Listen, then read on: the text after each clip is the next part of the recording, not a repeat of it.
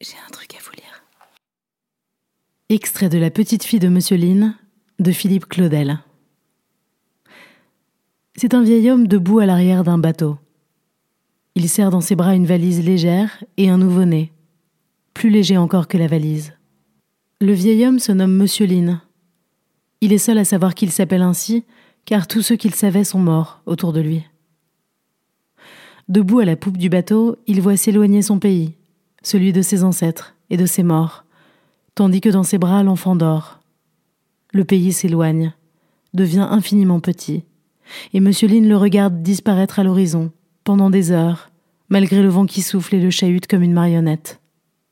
Le voyage dure longtemps, des jours et des jours.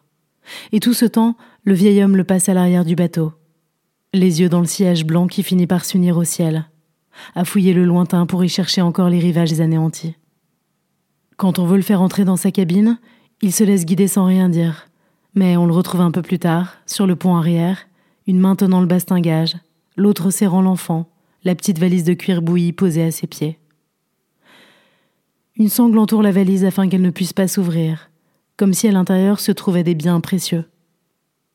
En vérité, elle ne contient que des vêtements usagés, une photographie que la lumière du soleil a presque entièrement effacée, et un sac de toile dans lequel le vieil homme a glissé une poignée de terre. C'est là tout ce qu'il a pu emporter, et l'enfant bien sûr.